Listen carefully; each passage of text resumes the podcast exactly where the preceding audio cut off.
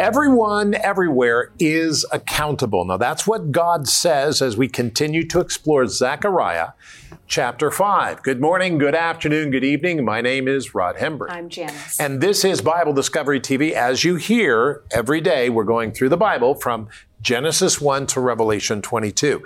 And today we continue in Zechariah chapter 5. We're going to talk about that in about two minutes, so stay there.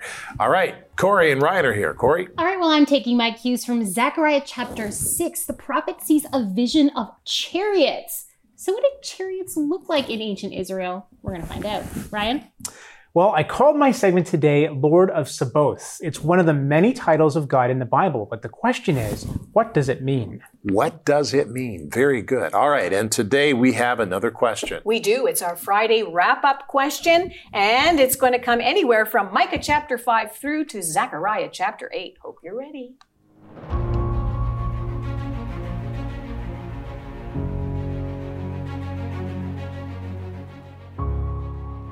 Zechariah 5 1 through 11. Then I turned and raised my eyes and saw there a flying scroll. And he said to me, What do you see? So I answered, I see a flying scroll. Its length is twenty cubits, and its width ten cubits. Then he said to me, This is the curse that goes out over the face of the whole earth. Every thief shall be expelled, according to this side of the scroll, and every perjurer shall be expelled, according to that side of it. I will send out the curse, says the Lord of hosts. It shall enter the house of the thief, and the house of the one who swears falsely by my name it shall remain in the midst of this house and consume it, with its timber and stones. Then the angel who talked with me came out and said to me, Lift your eyes now and see what this is that goes forth. So I asked, What is it? And he said, It is a basket that is going forth. He also said, this is their resemblance throughout the earth. Here is a lead disc lifted up, and this is a woman sitting inside the basket. Then he said, This is wickedness. And he thrust her down into the basket and threw the lead cover over its mouth. Then I raised my eyes and looked, and there were two women coming with the wind in their wings, for they had wings like the wings of a stork, and they lifted up the basket between earth and heaven. So I said to the angel who talked with me, Where are they carrying the basket? And he said to me, To build a house for it in the land of Shinar. When it is ready, the basket will be set there on its base. Zechariah chapter 5, verses 1 through 11. Zechariah chapter 5, that's what we study today. You know, wickedness generally refers to being evil or morally depraved. But more specifically, among the philosophers and the theologians, wickedness is a deeply profound evil committed consciously and voluntarily act. When Bible translators use this term to describe what is happening in Zechariah chapter 5, they were defining the Hebrew term rishah, meaning evil or guilt, something you cannot get rid of or cast off. Now, this evil guilt is confined and sent to a place called the land of Shinar, or the land of, wait for it, Babylonia. Now, this is a brief description of the end of the age when things get so bad that no one can doubt there is a spiritual battle taking place. In the Bible, the land of Babylonia is, of course, commonly referred to as the land of rebellion against God. The Lord is communicating something very important for us to hear. Through, uh, through Zechariah, he speaks and tells all who read it that there is a land of rebellion against the principles of God in the end times. Now, did you hear that? Remember that this is important because Zechariah is talking about the future. In fact, some would suggest he's talking about today. I find that fascinating. And take your Bible guide and turn to this because it's very interesting. And as we do that, remember that wickedness is what we're talking about. But if you don't have a Bible guide, you can write for yours or call for yours or go to BibleDiscoveryTV.com. Click on the Bible guide page. It'll take you to a donate page. Thank you for donating. And then it'll take you to the Bible guide exactly how we printed it. Now, Father, I pray today in the name of Jesus Christ, by the power of your Holy Spirit, you know, that's important. The power of your Holy Spirit, God, not my spirit. My spirit is not holy, but your spirit is holy. And the power of your Holy Spirit flood me and help me to see what you've said. Help me to hear it, Lord, and help me to change in reaction to it. In the name of Jesus Christ, and this is what we all said together, amen, or may it be so, Lord. All right, let's go to the first chapter. I love this chapter. Zechariah 5 1. Then I turned and I raised my eyes and I saw there a flying scroll. What? It's a vision we're looking at. A flying scroll. A flying scroll with words on it. And he said to me, verse 2, What do you see? So I answered, I said, I, I see a flying scroll. Its length is about 20 cubits and its width is about 10. And then he said to me, This is the curse that goes out over the face of the whole earth. The face of the whole earth. Every thief shall be expelled according to his this side of the scroll. And every perjurer shall be expelled according to that side of it. I will send out the curse, says the Lord of hosts. It shall enter the house of the thief and the house of the one who swears falsely by my name. Did you get that? Who swears falsely by my name. It shall remain in the midst of his house and consume it with its timber and its stones. I'm telling you, this is incredible. Everyone is held accountable to what the scroll says and its consequences. Nothing goes unanswered. God makes sure of that. Keep this in mind. Everybody's accountable. My account is uh, with Jesus Christ. I've given him the Lord of my life. And I'm working on that. Help me, Lord. I, I don't always do what's right, but help me, Lord. I'm trying to find you. I'm trying to seek you. But if you resist God, if you reject God, you're going to be accountable for everything you do that is wrong. I don't know that I want to be accountable, I'll tell you that much. Zechariah chapter 5, verse 5. Then the angel who talked with me came out and said to me, Lift up your eyes now and see what this is that goes forth. So I asked, What is it? And he said, It is a basket that is going forth. And he also said, This is their resemblance through the earth. Here is a lead disc lifted up, and this is a woman sitting inside the basket. And then he said to me, This is wickedness. This is wickedness. And thrust her down into the basket and threw the lead cover over its mouth. I tell you, this is important. God tells us that evil is seen and evil is known. But when we put God's word in our hearts, we are reset. Our lives are reset to know the difference between good and evil. We can't know the difference between good and evil unless we have something. The Holy Spirit, the words, the Holy Spirit uses his words in our heart and shows us the difference between good and evil, beloved. That's, that's how God works. So when we understand that, when we get that, when we, des- when we decide to literally devour God's word, to take God's word and put it in our hearts, God has something to work with. The Holy Spirit has something to work with. Beloved, that is so important today. We've got to pay attention to that because that's what God is saying. But there's something else. Let's go back to the scripture and find it. Zechariah 5, 9 through 11.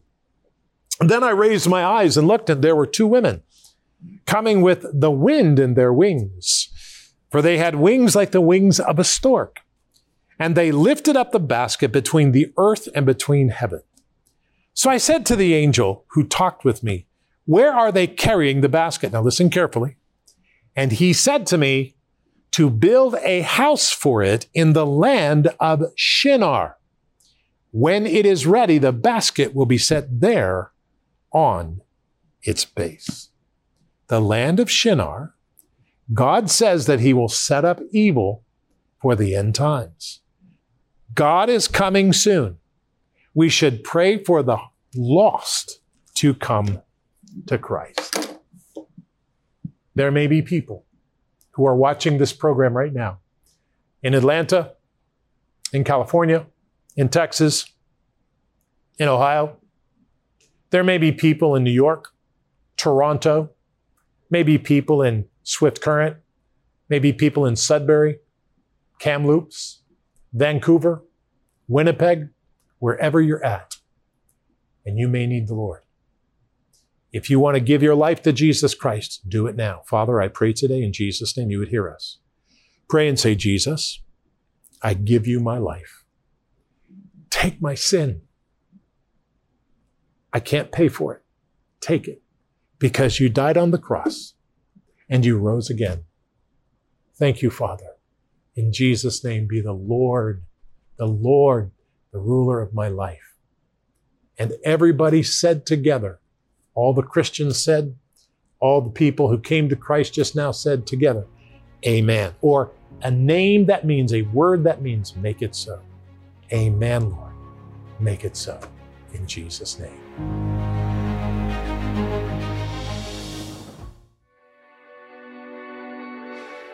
We celebrate the resurrection of Jesus Christ. When you clap and when you get excited, you are celebrating life. Do you understand that? Jesus Christ gave us life. But he promised that the Holy Spirit would be sent.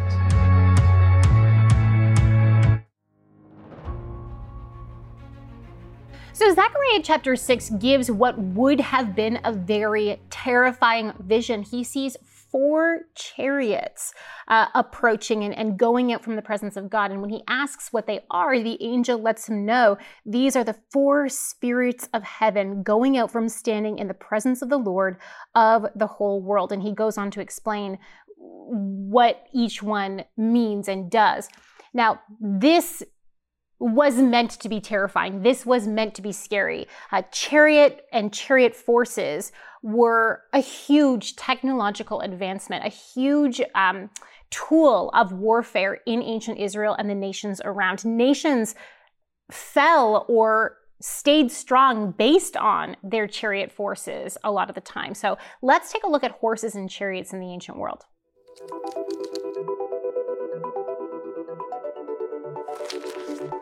Beginning in Exodus, the second book of the Bible, horses are mentioned frequently in the context of war. At first, horses and chariots are the terrifying tools of the enemies of Israel, Pharaoh's chariots, and the deadly iron chariotry of the Philistines, for example. In those early days of Israel as a nation, they themselves did not possess a chariotry. But as the time of the kings of Israel unfolded, horsemanship and chariot warfare became a primary goal. By the third king, Solomon, we see Israel buying horses in bulk, building chariot cities, and organizing a centralized feeding system for the nation's horses. A few generations later, during the reign of King Ahab, two enemy nations would record on documents that still survive Ahab and Israel's unusually powerful chariot force. The Tel Dan Stela says that Ahab brought 2,000 chariots to battle, which would represent anywhere from 4 to 6,000 chariot horses. This seems to confirm an Assyrian record that claims Ahab brought the strongest chariot force to the Battle of Karkar, again numbering 2,000 chariots. Scholar and modern horse professional Deborah O'Daniel Cantrell has argued for a modern misunderstanding of the archaeological evidence for horses and chariotry in ancient Israel, largely based off a misunderstanding of the needs and training regimes of horses. Her work points to the city of Megiddo as an exemplar of a chariot city, showing convincing evidence for horse stabling, including horse chewing marks on remaining feeding troughs as well as interpreting Israel's four and six chambered gates as chariot hitching stations. Chariot horses were a most feared weapon. They were trained to kill by trampling, and in the words of Cantrell, they were trained to be addicted to speed, which is what made them both a fearsome weapon and difficult to control in the heat of battle. Horses were also very difficult to kill, with spear, arrow, and sword wounds exciting them further, and with their circulatory system allowing their drivers hours to get them back to camp to deal with what could have been deadly wounds. Horses' main weakness, on the other hand, is their stamina. Horses' exhaustion levels need to be strictly controlled by their drivers, otherwise, they would work themselves to death. This meant that to battle successfully, a chariotry would need to have waves of chariots that would fight and retreat to camp for rest. Another weakness is the horse's startle reflex, which could send an excited warhorse on an uncontrolled, deadly flight. History seems to show that enemy armies were always trying new tactics to startle enemy horses while desensitizing their own horses to the same stimuli. There were parts of the war horse's apparel that did help with this. Horses wore blinders to limit their vision by up to 90%, and multiple bells were incorporated onto their gear. This could have multiple benefits, helping horses match each other's gaits, announcing their presence, and creating a comforting white noise for the horses. Whether we think of the heavenly horses that accompanied Elijah to heaven, the fearsome chariot driver King Jehu, or the war horses of Revelation, it's clear that horses were tremendously important in the history of Israel. So there we go. Chariots and horses in the ancient world. Hopefully that helps give you a little bit of a background context to Zechariah chapter 6. So if we consider the fact that riding a chariot wasn't a comfortable ride in terms of, you know, just going through the park on a, you know, on a carriage with a horse on it, this is really something. It's intense. It was a specially trained deal. Yes, it, it, it was intense. And so we see these, that God's army, it, you know, is envisioned as extremely powerful and something that needs to be you know looked at like revered and respected Mm-hmm. you know god's power needs to be revered and respected So, I mean, this is God's army. And so that whenever you see chariot, you're talking horses with adrenaline. You're talking a, a rough ride. You're talking, they're going. yeah and you're, And ta- they're you're, going in. you're at major major risk here you're extremely vulnerable and the strength, the, That's the, the physical strength to be able to to ride yeah and bite yep while this Boy, that's incredible. raging forward. Yeah. it's pretty Very good. pretty intense. Ryan? Okay, so my segment today is inspired from Zechariah chapter 8, which refers to God as the Lord of hosts many, many times. As a matter of fact, Zechariah 8 uses this title so frequently that some scholars refer to it as the Lord of Hosts chapter. And this name of God is used in the Bible over 250 times. Clearly, it's an important title, but what does it mean? Hi guys, it's Ryan Hembree here, and today I'm talking about one of the titles of God that's used an awful lot in the Bible, and that is the Lord of Hosts, or in Hebrew, Yahweh Sabaoth. The question is, what does it mean? Well, it's a really good question, so grab your Bibles and let's go.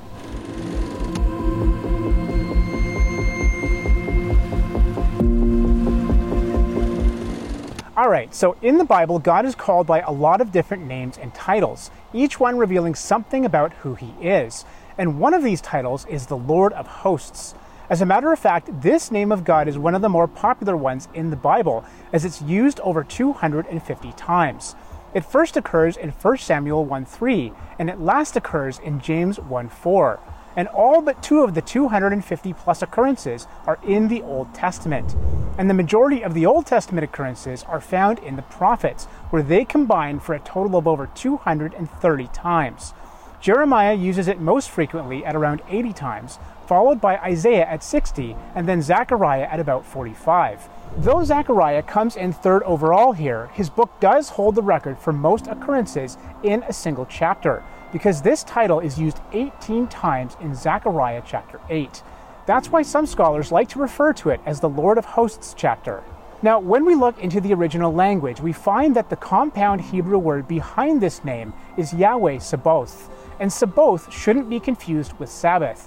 While they do look and sound similar in English, and while Jesus does refer to himself as the Lord of the Sabbath in the New Testament, in Hebrew these are two totally different words. While Sabbath refers to a time of rest, Sabaoth means armies or hosts. And it's interesting to note that while most modern versions of the Bible translate this Hebrew word into English so that it's rendered Lord of Hosts, the King James and New King James translations in two passages retain the Hebrew here so that it's rendered Lord of Sabaoth.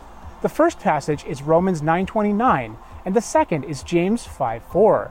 Interestingly enough, these are also the only two places in the New Testament where God is called the Lord of Hosts or Lord of Sabaoth. Okay, so this is all fine and dandy, but as the old adage goes, what does it all mean?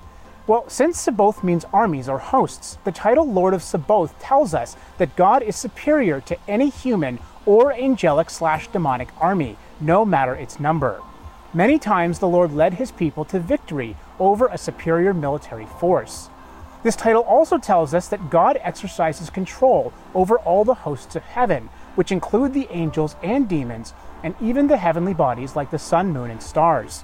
As the psalmist proclaims in Psalm 148 Praise ye him, all his hosts. Praise ye him, sun and moon. Praise him, all ye stars of light.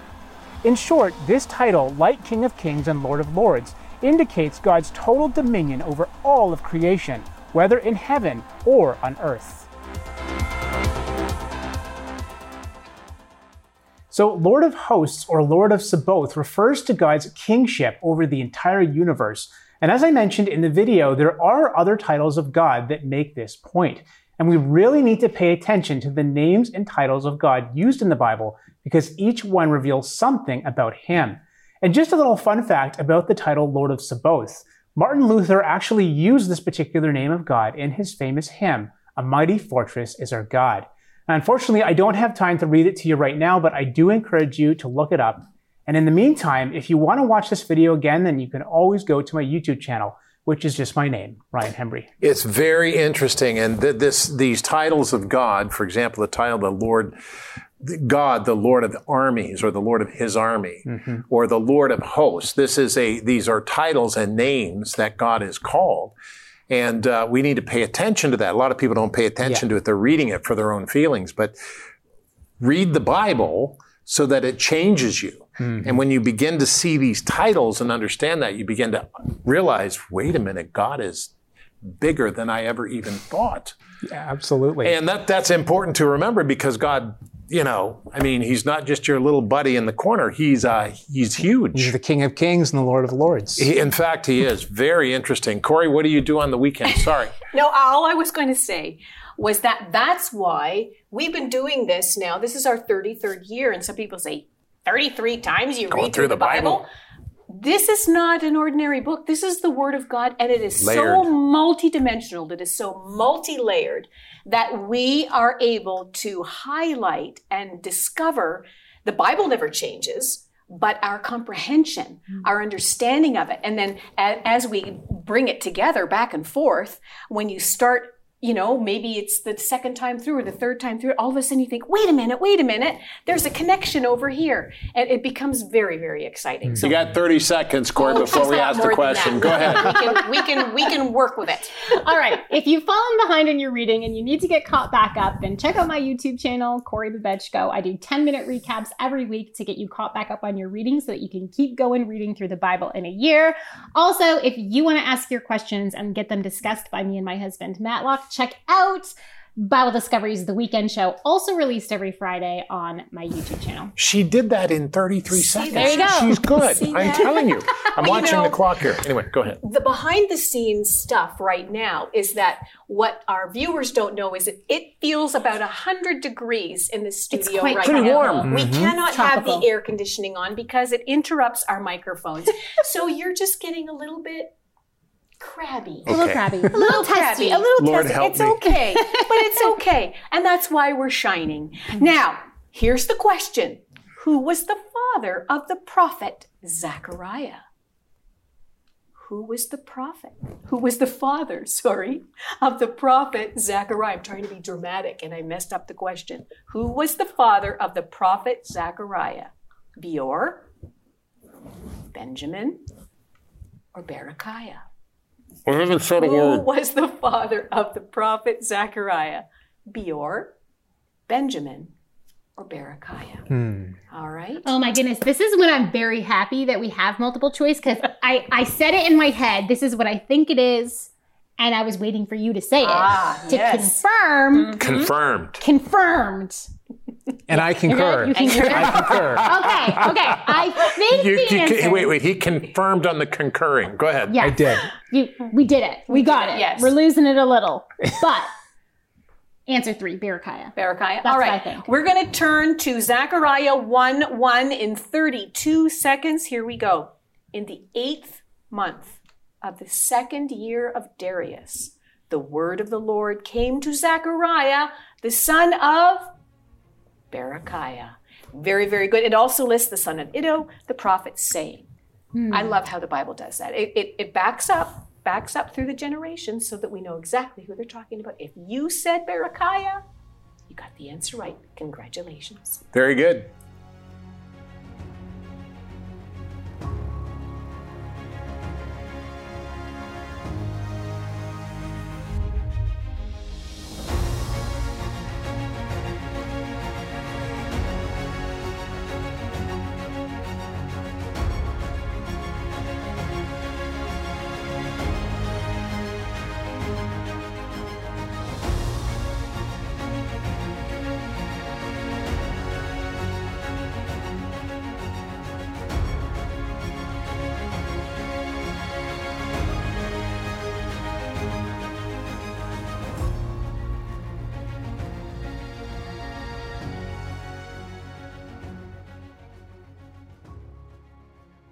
I love this time we have together at the end of the program so that we can pray with each other. And this is important. Lord, we pray today for the people in my life who do not know you. We pray today, Lord, that all of our family, that all of our friends we know, and we're thinking about them right now in our minds, everybody we know, that they would find you, that you would remove any inhibitions, that they would come to Jesus Christ. Amen.